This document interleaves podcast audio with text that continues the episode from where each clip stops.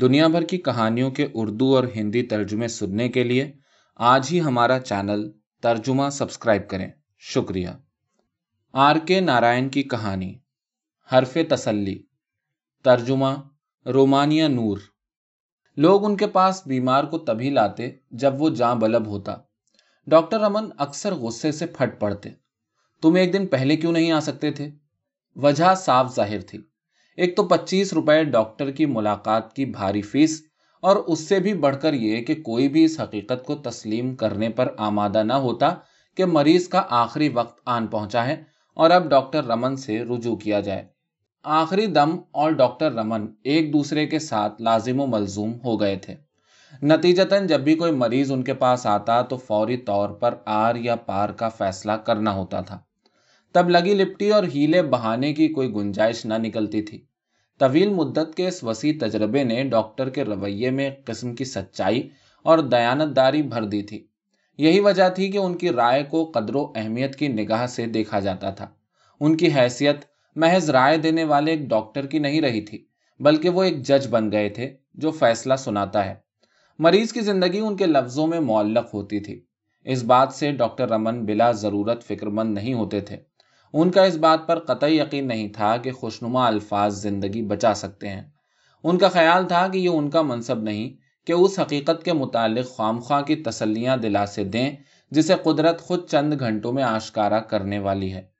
پھر بھی جب انہیں امید کی ہلکی سی کرن بھی نظر آتی تو وہ کمر کس کے تیار ہو جاتے آستینیں اوپر چڑھاتے اور میدان میں کود پڑتے۔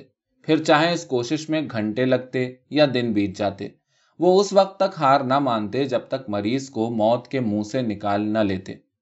آج ایک مریض کے سرہانے کھڑے ڈاکٹر کو شدت سے ضرورت کا احساس ہوا کہ کوئی ہو جو جھوٹے لفظوں سے ہی صحیح ان کی ڈھارس بندھائے۔ انہوں نے رومال سے ماتھے پر آیا، پسینہ پوچھا اور بستر کے پاس رکھی کرسی پر بیٹھ گئے۔ بستر پر ان کا جگری یار گوپال لیٹا ہوا تھا۔ ان کی جان پہچان جو کہ کنڈر گارڈن کے ایام سے شروع ہوئی تھی اس کو اب چالیس برس کا عرصہ بیت گیا تھا۔ اب جی بھر کر ان کی ملاقات نہیں ہوتی تھی۔ ہر کوئی اپنی خانگی اور پیشہ ورانہ زندگی میں الجھا ہوا تھا۔ عموماً اتوار کو گوپال انتظار گاہ میں داخل ہوتا اور ایک کونے میں لگ کر خاموشی سے ڈاکٹر کی فراغت کا انتظار کرتا۔ اور پھر وہ دونوں مل کر کھانا کھاتے، پکچر دیکھتے اور ایک دوسرے کی زندگی اور سرگرمیوں کے متعلق گپ شپ کرتے رہتے۔ زمان و مکان کی وسعتوں اور تبدیلیوں سے مبرہ، یہ ایک مثالی دوستی تھی۔ اپنی زندگی کے مصروف دائرہ کار میں ڈاکٹر رمن نے دھیان ہی نہ دیا کہ پچھلے تین مہینوں سے گوپال نے چکر نہیں لگایا۔ انہیں یہ تب یاد آیا جب انہوں نے انتظار گاہ میں گوپال کے بڑے بیٹے کو ایک بینچ پر بیٹھے دیکھا۔ ڈاکٹر رمن کی ایک گھنٹے تک اس سے بات نہ ہو سکی۔ جب وہ آپریشن تھیٹر میں جانے کے لیے اٹھے تو ننھے لڑکے کو مخاطب کیا۔ ہاں بھائی جوان، تم یہاں کس لیے آئے ہو؟ لڑکا خاصا مسترب اور شرمیلا تھا۔ اس نے جھیپ کر جواب دیا، ماں نے مجھے یہاں بھیجا ہے۔ میں تمہارے لیے کیا کر سکتا ہوں؟ والد بیمار ہیں۔ یہ آپریشن کا دن تھا اور وہ سہ پہر تین بجے تک فارغ نہ تھے۔ کلینک سے وہ سیدھے لالی ایکسٹینشن اپنے دوست کے گھر لپکے۔ گوپال غنودگی کے عالم میں بستر پر پڑا تھا۔ ڈاکٹر اس کے سرہانے جا کھڑے ہوئے اور اس کی بیوی سے دریافت کیا۔ اسے بیمار ہوئے کتنا عرصہ ہو گیا؟ ڈیڑھ مہینہ ہو گیا ڈاکٹر صاحب۔ اس کا علاج کون کر رہا ہے؟ اگلی گلی میں ایک ڈاکٹر رہتا ہے۔ وہ ہر تیسرے دن آتا ہے اور دوا دے جاتا ہے۔ اس کا نام کیا ہے؟ وہ نام انہوں نے کبھی نہیں سنا تھا۔ میں اسے نہیں جانتا، مگر میری خواہش ہے کہ مجھے دینے کے لیے اس کے پاس کوئی اچھی خبر ہو۔ آپ نے پہلے ہی مجھے پیغام کیوں نہ بھیجا؟ ہم نے سوچا آپ بہت مصروف ہوں گے، اس لیے غیر ضروری طور پر آپ کو زحمت دینا مناسب نہ سمجھا۔ اس نے معذرت خواہانہ اور دکھی لہجے میں کہا، کھونے کے لیے اب کوئی وقت نہیں بچا تھا۔ انہوں نے اپنا کوٹ اتارا، بیگ کھولا، ایک سرنج نکالی اور چولہے پر سوئی کی جراثیم کشی کی۔ مریض کی بیوی ایک کونے میں متزبزب کھڑی تھی اور کچھ پوچھنے کی کوشش میں ہچکچا رہی تھی۔ براہ مہربانی کوئی سوال مت پوچھو، ڈاکٹر نے کرختگی سے کہا۔ اس نے بچوں پر نظر ڈالی جو جراثیم مارنے کے عمل کو دیکھنے میں محف تھے۔ وہ بولے بڑے لڑکے کے سوا ان سب کو یہاں سے کہیں اور بھیج دو۔ انہوں نے ٹیکا لگایا اور دوبارہ اپنی نشست پر بیٹھ گئے اور ایک گھنٹے تک مریض کے چہرے کا جائزہ لیتے رہے۔ مریض ابھی تک بے سد لیٹا ہوا تھا۔ ڈاکٹر کے چہرے پر پسینہ چمک رہا تھا اور آنکھیں نیند سے مندنے لگی تھیں۔ مریض کی بیوی کونے میں کھڑی خاموشی سے تک رہی تھی۔ اس نے ڈرتے ڈرتے پوچھا، آپ کے لیے کافی بناؤں؟ نہیں۔ حالانکہ دن کا کھانا چھوٹ جانے سے وہ بھوک سے بے حال تھے۔ وہ اٹھ کھڑے ہوئے اور کہا، میں کچھ ہی دیر میں لوٹ آؤں گا۔ اسے کسی بھی قیمت پر بے آرام نہ کرنا۔ انہوں نے اپنا بیگ اٹھایا اور گاڑی میں چلے آئے۔ پندرہ منٹ کے بعد وہ ایک معاون اور نرس کے ساتھ پلٹ آئے۔ ڈاکٹر نے گھر کی مالکن کو بتایا، مجھے ایک آپریشن کرنا پڑے گا۔ کیوں؟ کیوں؟ اس نے حواس باختہ ہو کر پوچھا، جلد ہی میں آپ کو سب کچھ بتا دوں گا۔ کیا آپ بڑے لڑکے کو ہماری مدد کے لیے یہاں چھوڑ کر کسی پڑوسی کے گھر چلی جائیں گی جب تک کہ میں نہ آپ کو بلاؤں؟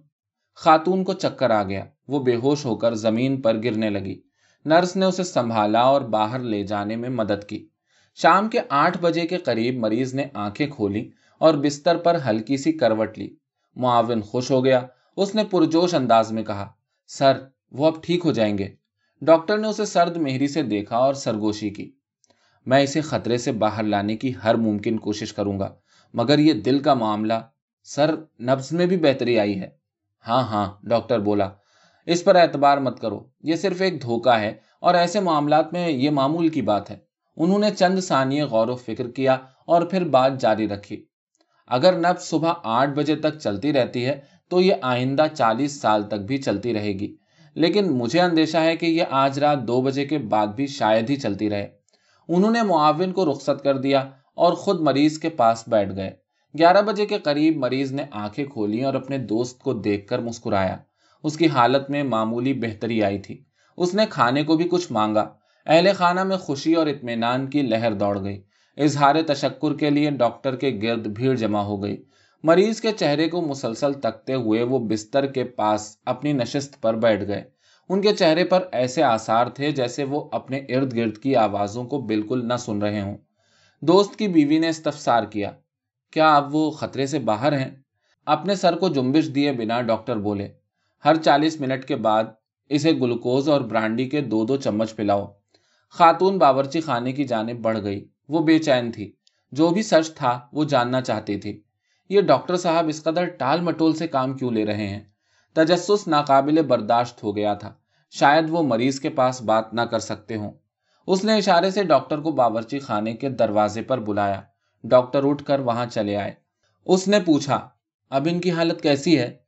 ڈاکٹر نے زمین پر نظریں گاڑتے ہوئے اپنے ہونٹ چبائے اور جواب دیا، زیادہ جذباتی مت ہوں۔ جب ضرورت ہوئی، آپ کو اس کے متعلق آگاہ کر دیا جائے گا۔ اب زیادہ سوال نہ کریں۔ اس کی آنکھیں دہشت سے پھیل گئیں۔ دونوں ہاتھوں کی انگلیوں کو ایک دوسرے میں پیوست کرتے ہوئے اس نے پوچھا، مجھے سچ بتائیے؟ ڈاکٹر نے جواب دیا، میں آپ سے مزید کوئی بات نہیں کرنا چاہتا۔ وہ رخ پھیر کر چل دیے اور دوبارہ مریض کے سرہانے آ کر بیٹھ گئے۔ گھر کے سناٹے میں سسکیاں گونجنے لگی مریض نے کروٹ بدلی اور اس وحشت زدہ ماحول کو دیکھا۔ ڈاکٹر پھر سے اٹھے، باورچی خانے کے دروازے پر گئے اور احتیاط سے دروازہ بند کر دیا اور یوں واویلے کا شور تھم گیا۔ جب ڈاکٹر اپنی نشست پر پلٹے تو مریض نے نحیف آواز میں پوچھا، کیا کوئی رو رہا ہے؟ ڈاکٹر نے اسے ہدایت کی، اپنے ذہن پر زیادہ زور مت ڈالو، تمہیں زیادہ بات نہیں کرنی چاہیے۔